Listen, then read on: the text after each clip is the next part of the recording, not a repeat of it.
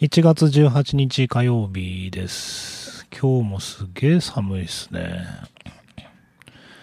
なんかさ、えっ、と、月曜日でしたかね。テレビ番組に久しぶりに武田久美子が出てて、僕あの武田久美子すごい好きなんですよ。写真集全部持ってるんですね。大好物なんですけど、サンディエゴ行っちゃってるじゃないですか。知らない？知らない？あの人ね、サンディエゴに行ってるんですよね。で、ちょっと興奮してさ、なんか久しぶりの生久美子で。で、まあ相変わらずなんか人の悪そうなあの感じだったんですけど、特にオチも何もないですけどね。なんかちょっと久美子が出てて、えー今週はいいことあるなという感じです。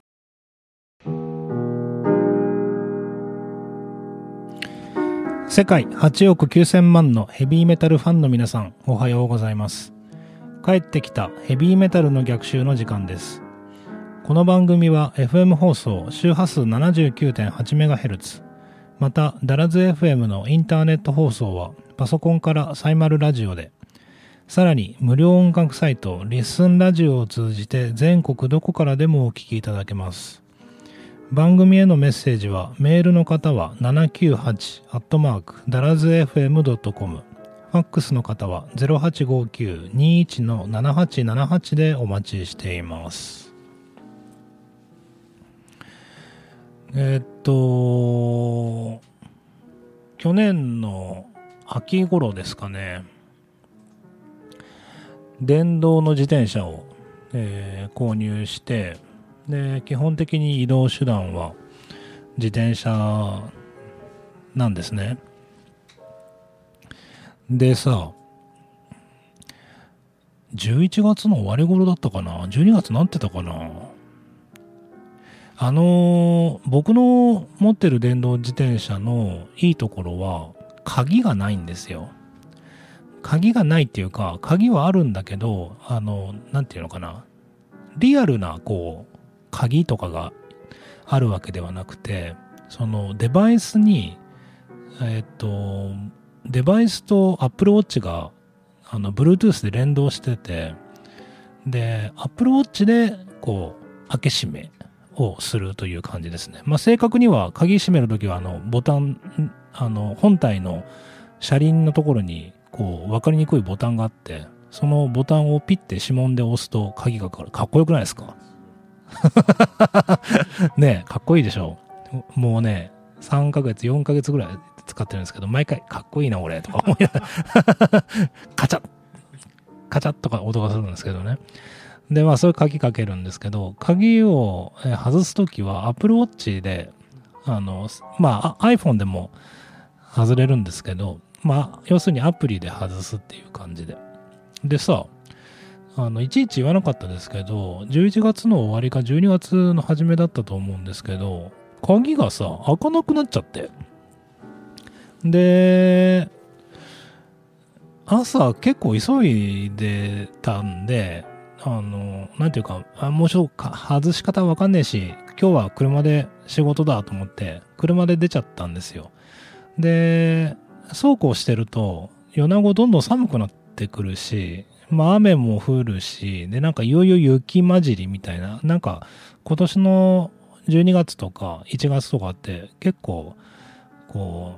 う、まあ山陰の天気ってずっとそうかもしれませんけど、なんかぐぐずついた感じが多かったので、あの、何が言いたいかって、そんなに自転車に乗ろうと思うこともなくですね、で、まあ車で寒いしいいかと思って、で、乗ることなかったんですよ。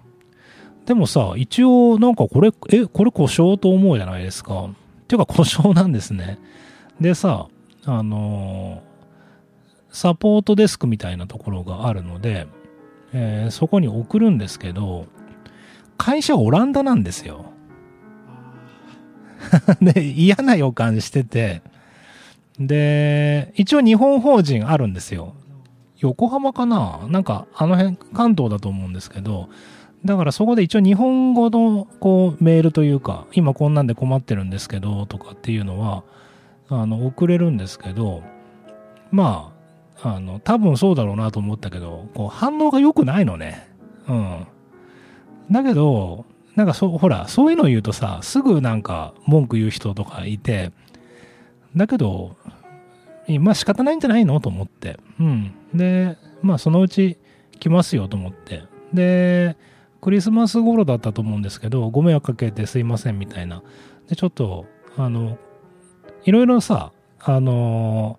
Y、Wi-Fi じゃないわ。Bluetooth のオンオフをこう繰り返してみてくださいとか、一回アプリ、アプリは最新のアプリになってますかみたいな。とかいろいろこう言われてるんですけど、全部それやってたので、うん、じゃあちょっとあの、本国のオランダの方に聞いてみますね、みたいな いう話になって、また、あの、答えが返ってきたら連絡しますっていうのがクリスマスに届いたの24日だったと思うんですけど。でさ、そっからさ、何の梨のつぶてなわけですよ。うん。で、もう、さ、1月の15日ぐらいになるから、これ、これダメだなと思って。で、また叱られるかもしれませんけど、僕なんかそういうのはいちいち怒ったりしないんですよね。なんか、まあ仕方ないんじゃ縁がなかったっていうことで ぐらいな感じで、あの、放置してたんですけど、えっと、でもさ、やっぱ乗りたいじゃないですか。うん。で、これ多分ね、なんかすごい初歩的なことなんだろうなと思って。うん。で、なんかないかなと思って。で、結論から言うと、えっ、と、一回電源落として、もう一回立ち上げたら、なんか治ったのね 簡単だな。っていうか、っていうか、それやれやと思って、俺も。うん。それか、それ最初に普通やるだろうとかって思ったんです。再起動。っていうか、なんかそういう、あの、電源のボタンがあることさえ、ちょっと認識してなくて、なんかリセットボタンとかっていうのがあって、うん、そうそう。で、ああ、これじゃね？えと思って。で、リセットボタンを押したら治ったんですよ。あっさり。でさ、まあ、都合3ヶ月ぶりじゃないですか。嬉しくなっちゃって。それでさ、では、こっから本題なんですけどね。なんか、まあ15日は土曜日で1日仕事してましたけど、16日なんか久しぶりにちょっと自転車乗りたいなと思って。で、天気は雨降ってなかったんですけど、すげえ寒かったのね。寒いけどさ、まあまあ、チャリこいで体もぬくもるだろうと思って。で、何しろ電動だからね、強気なんですよ。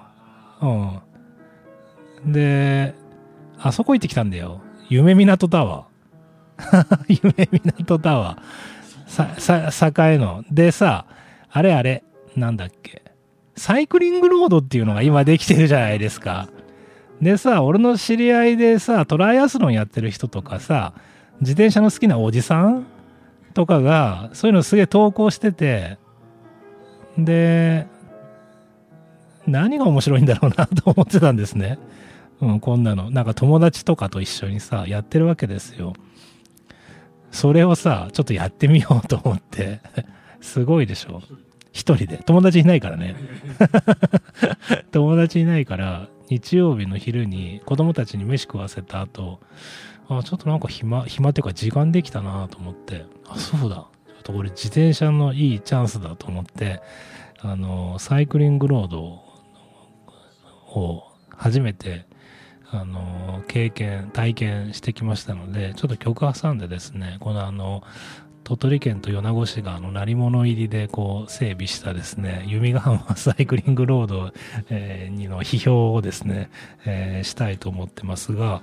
今週とそれから来週の2回にわたって、えー、ダミアン浜田さんが結成したダミアン浜田ズクリーチャーズという、えー、最高のヘビーメタルバンドがありますけど、その、えー、最新アルバム、魔界美術館の中からお聴きください。ラミア。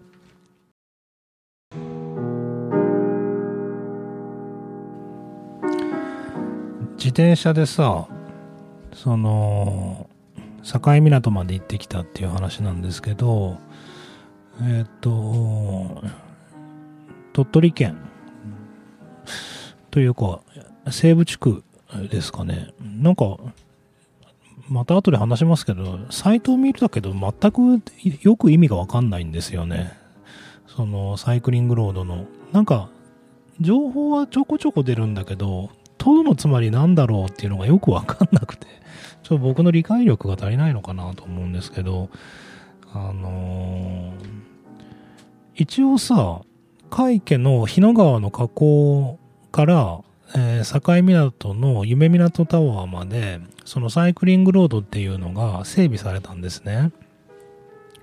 で、他の地方でどうなのかわかんないけど、これ結構面白いなと思ってて、で、いうか実際に面白がって乗ってる人たくさんいるんですね。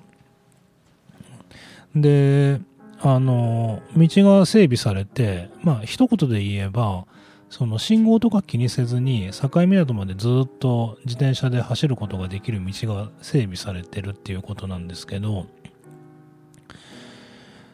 それ行ってきたんですよ。日曜日に。フラットね。片道15.8キロ。まあ、約16キロあるっていうことなんですけど、どっから入っていいのかよくわかんなくて。ねえで、結局未だにスタート地点っていうのがわかんないんですよ。海域神殿。だから日野川の河口っていうのはわかるんだけど、まあ最初さ、あの僕米原なんで、えっと、面白いのがね、えっと、途中、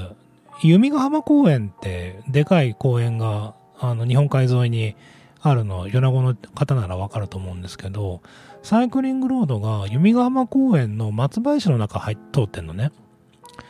で、そこを結構こう、松林の中を、こう、なんていうか、アドベンチャーみたいな感じで、松を両サイドにこう見ながら、こう走り抜けていくと、突然こう、パッと日本海が見えてきて、気持ちいいんですけど、そっから乗ったんですよ。で、そっから乗って、431。で、さ、俺あんま情報よくわかんないから、無駄になんか、JR 境港駅まで続いてんのかなと思ってたわけ。うん。で、そしたら、まあそれは431走ってるから、よくよく考えたらそりゃそうだなと思うけど、そんな境港駅までこう、向かうルートっていうのはなくて、あの、夢港タワーまでなんですよ。でさ、夢港タワーまで、だから、夢釜公園からだから13キロ、14キロぐらいあんのかな？だけどさ、俺そんなに、あの、トライアスリートでもないし、僕あの自転車のことすごい語りますけど、その言うほど自転車好きでもないんですよね。ただ単に車が嫌いなだけなので、あの、車っていうか自動車がね、嫌いなだけなので、で、何が言いたいかってさ、終わりわかんないんだよね。あの、まあ、多分これは僕すごい重度の方向音痴なので、多分それが影響してるんだろうなと思うんですけど、夢港タワーまで行ったらさ、あの、ここまでとかなんかそういうの何もないんです。てか、なかった、あるのかな？てか、見えやすくしといてくれよと思うんだけど。でさ、みんな釣りしてるわけですよ、耳元タワーで。ね、俺釣りのあれないから、わかんないんですけど、すげえたくさんの人が、夢港タワー、あれ多分スポットなんでしょうね。みんな釣りしてて、あ、暇なんだろうなと思う。お前じゃ暇なのはと思うわけですけど、それでさ、まあこの辺で終わりなんだなと思って、で、折り返して、でさ、大夢港片道行った時点で大概疲れてるのね。だけどさ、帰らないといけないじゃないですか。帰ることあんま考えてなくて こっからしんどいなとか思って。で、まあまあ、それはいいんですけど、で、夢港タワーから帰って行って、で、また、弓ヶ公園まで行くわけですね。そ、そこまで往復1時間半ぐらいかかってて、で、アップルウォッチもさ、大概ビビってるわけ。あの アップルウォッチつけてる方はわかると思いますけど、あの、運動とか心拍数とかさ、あの、タグっていうか、記録する機能がついてるので、なんか、サイクリングエクササイズ記録し始めますみたいな感じで、記録してくれるんですけど、なんか新記録とかって当たり前、新記録は当たり前だよね。そんなことやったことないんだから、新記録なんですけど、あの、誠司さんどうしたんですか？ぐらいな 感じで1時間半ぐらい走って、で、弓ヶ浜公園まで帰ってきたんですね。で、確かこれ、海家の、その、日野川の辺まで続いてるはずだなと思って、だからもうちょっと行っちゃえと思って、最後まで行っちゃえと思って、で、海家温泉の方まで行くんですけど、結論から言うとね、なんかオーシャンの先ぐらいから、どうしていいか分かんなくなったんですよね。これちょっとあの、この番組聞いてる方で詳しい方、なんか後でメールでもいいんで、なんか教えてくださいよ。あの、え、で、ここで、え、終わりみたいな。で、家に帰ってみたら、やっぱり日野川まで続いてるらしいんだけど、ちょっと俺にはどうしていいのか分からなくて、ちょっと不完全燃焼ということでですね、今度あのまた、今度の日曜日に、えー、もう一回 行ってみようと思ってるんですけど、まあ天候がどうなのかなっていうのが、えー、まあ今週1週間ね、ほぼ雪マークというかぐずついた冬型の気圧配置なので、まあ、ちょっと今週は難しいなと思うけど、なんか日曜日ぐらい行けるんじゃないかなと、えー、そんなこと思ってますので、ぜひ情報を、お前バカだな、こうあそこからこう行くんだよとか、なんかそこに道、印あっただろうみたいな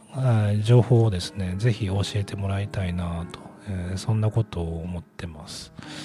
さあ、えー、久しぶりに安来市のレッドファイブさんからお便りいただきました。おはようございます。おはようございます。えー、いきなり武田久美子さんの話題とは参りました。すいませんね、朝から武田久美子で。まあいいか、えー、思えば14歳の頃から知ってるんですよね。かっこ映画ハイティーンブギ出た。ハイティーンブギえー、なんで年齢のこと、なんで年齢のことを覚えているかというと、夜8時以降の生放送テレビ番組に出られなかったから、あ、なるほど。えー、まあ、それだけのことです。そういえば、えー、昨夜、リクナビネクストのテレビ CM に広瀬すずさんが出ているのを見ましたが、衣装の色合いがワゴン R スマイルと一緒ですねっていうことで、あの別に僕はあの広瀬すずマニアじゃないので 広瀬すず情報を送られても、えー、まあ困りはしないですけど、まあ、あのすごい好きな女優さんの一人なのであのそうですかという、え、ー、と広瀬すずといえばですね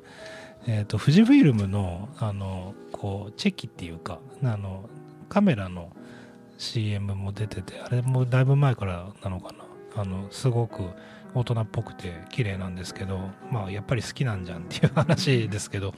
あの、レッドファイブさん、ありがとうございました。なんか、そう、昨日もちょっと、あの、その武田久美子の話なんだけど、あの、久しぶりにこう、テレビ見て、で、俺あんま CM とか見ないんでね、あの、CM を久しぶりに子供たちと見ると、なんか、ああ、こんな女優さんが今、こう、流行りというか、ね、あの、いい悪いを置いといて、やっぱり CM 出る人って人気者っていうのが大原則なので、あこういう俳優さんや男優さんが、あの、今、女優さんが今、人気なんだなっていうことを、えー、ちょっと考えたりもしましたが、ごめんなさい、えー、脱線が続きますけど、えー、ダミアン・ハマダズ・クリーチャーズの特集をしています。本当このアルバムかっこいいなと思うんですけど、次の曲なんかも最高ですね。えお聴きください。天使と悪魔の間に。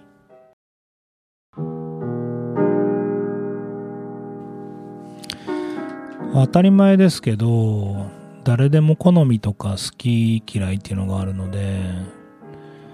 まあ、さっきの話で言えばですね、広瀬すずと、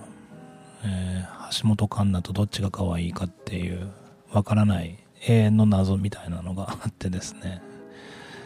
あの、ごめんなさい。あんまりピンとこなかったですね あのまあ、何が言いたいかって、その、例えばハードロックとかヘビーメタルの世界で、そのどういったアーティストが好きだとか、えー、どういったアーティストを評価するかって、まあ人それぞれですよね。当たり前ですけど。で、まあ、誰が一番とかってあんまり決められないし、好きじゃないんですけど、僕の中で、例えば日本のアーティストで言えば、80年代に活躍したアースシェイカーっていうアーティストがいて、まあ今も現役で活躍されてますけど、この番組にもゲストで、えー、来てくださったことありますけど、アースシェイカーっていうバンドが、こう、いかに、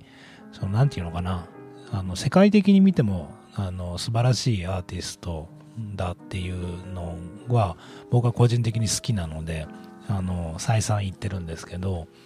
日本であえて、こう、一番評価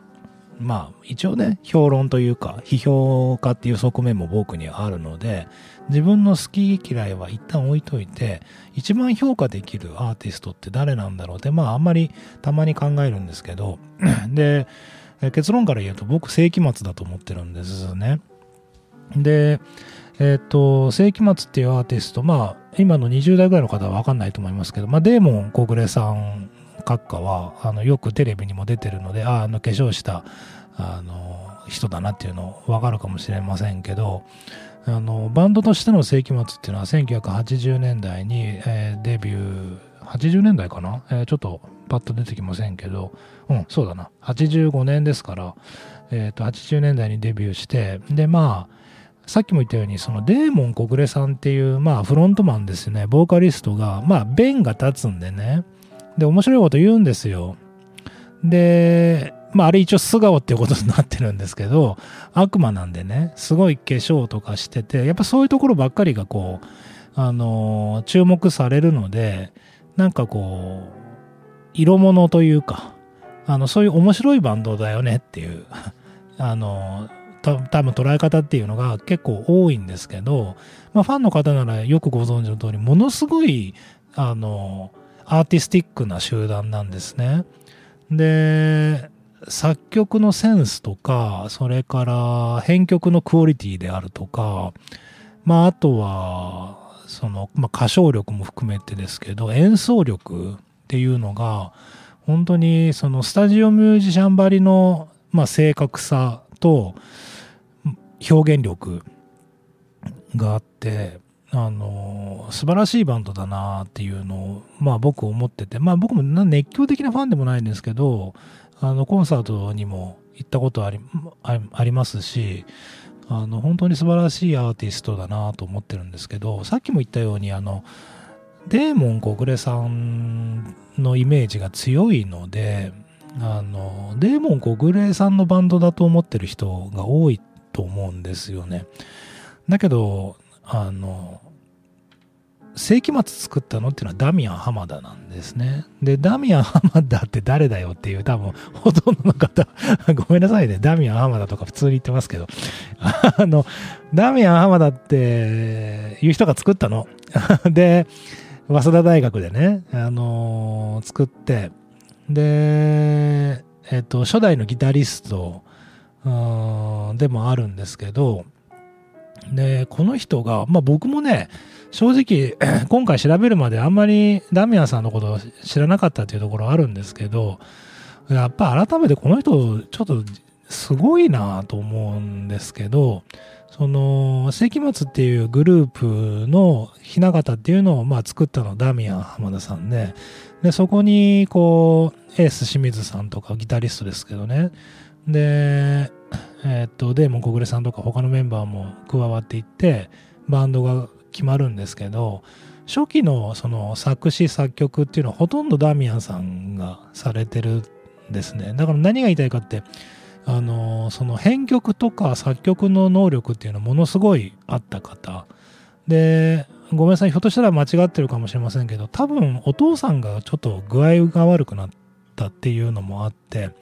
実はあの CBS ソニーから1985年に悪魔が来たりてヘビーメタルっていうアルバムでメジャーデビューするんですけど、このメジャーデビュー直前に、あの、割とこう現役から退いてるんですよね。で、山口の田舎に帰っちゃうんですね。で、そっからサードアルバムの The End of the Century っていうあの僕の大好きなアルバムありますけど、この、ジエンド・オブ・ザ・センチュリーの頃ぐらいまでは、こう、えー、世紀末、多分、その、今でいうリモートみたいな感じで、関わったりもしてたんですけど、えー、とこのサードアルバムからあのジェイル大橋っていう僕の世紀末で一番好きなかっこいいギタリストがいるんですけど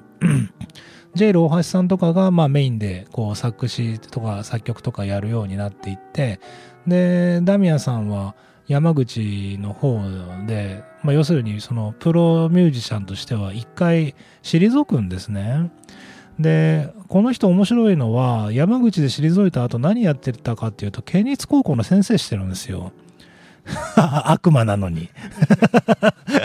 悪魔なのに県立高校の先生やってて、で、実に35年間、あの、山口で、まあ、仕事してたっていうのを知って、でさ、それも結構まあまあ、ええっていう話ですよね。で、そのうち14年間は、軽音楽部の顧問やってたんだって。そのなんか、全然想像できないなと思って。で、軽音楽部の顧問やりながら、なんか生徒プロデュースとかしてんのね。なんか一人、一人二人かな？あの、デビューしてるんですけど、なんか、ダミアン、ダミアンと一緒に部活ができるって すげえなと思って、あの、いたんですけど、まあ、ちなみに余談ですけど、あの、俳優、役者の田辺誠一さんっているじゃないですか。田辺誠一さん、ダミアンさんのいとこらしいんですよ。まあだからなんかまあいろいろ持ってんだなとかって思うんですけど、まあまあそれはさておきですね。で、で、ダミアンさんのすごいところっていうのは、その35年間、その、まあ教員がいい悪いは置いといて、まあその仮にもプロミュージシャンっていう世界からかなり仇な世界ですよね。学校の先生の中でも県立高校ですからね、いろいろ公務員としてのなんかあったんだと思うんだけど、で、35年間教職を貫いてですね、で、今何歳だ ?57 歳 ?54 歳？早期退職。えー、早期退職をして、で、このダミアン・ハマダズ・クリーチャーズっていうのを、こう作ったっていうのも、なんかすげえ、なんか人生でさ、多分ダミアンさんずっとその30何年間の間、多分ね、そういう計画だったんだと思うんだよね。だって今回のその、ダミアン・ハマダズ・クリーチャー、これ今、2年、1年ちょっとの間で、これサードアルバムなんですよ。3枚のアルバム出してて、で、で、さすがにこうネタっていうかさ、尽きてくんのかなとか思いきや、この魔界美術館っていう最新アルバム、この驚きのクオリティ。だからこれ多分、まあ、ちょっとインタビューとか読んでないんでわかんないんですけど、多分今までこうずっと先生やりながら曲磨きをかけてたんだろう。じゃないとね、ちょっとこのクオリティは出せないだろうなと思って。なんかさ、そういう意味でさ、そのライフ設計とか、まあもちろんそのダミアンさんみたいなね、我々プロミュージシャンってわけにならないですけど、あの、まあ、いささか飛躍と思われる方いらっしゃるかもしれませんけど、僕なんか、いろんな人の人生とか、なんか、働き方とかよく言いますけど、なんか、すげえ参考になるなっていうふうに、個人的には思ってて、なんか、僕も今からその35年後とか考えてやるっていうのもなんか面白いな。そうやって見ると、なんか今回のその魔界美術館っていうアルバムの、えー、見え方も変わってくるのかなとそんな気がしています。さあ、そんな、えー、ダミアン・ハマダズ・クリーチャーズの魔界美術館からタイトルトラックでお別れです。お聴きください。魔界美術館。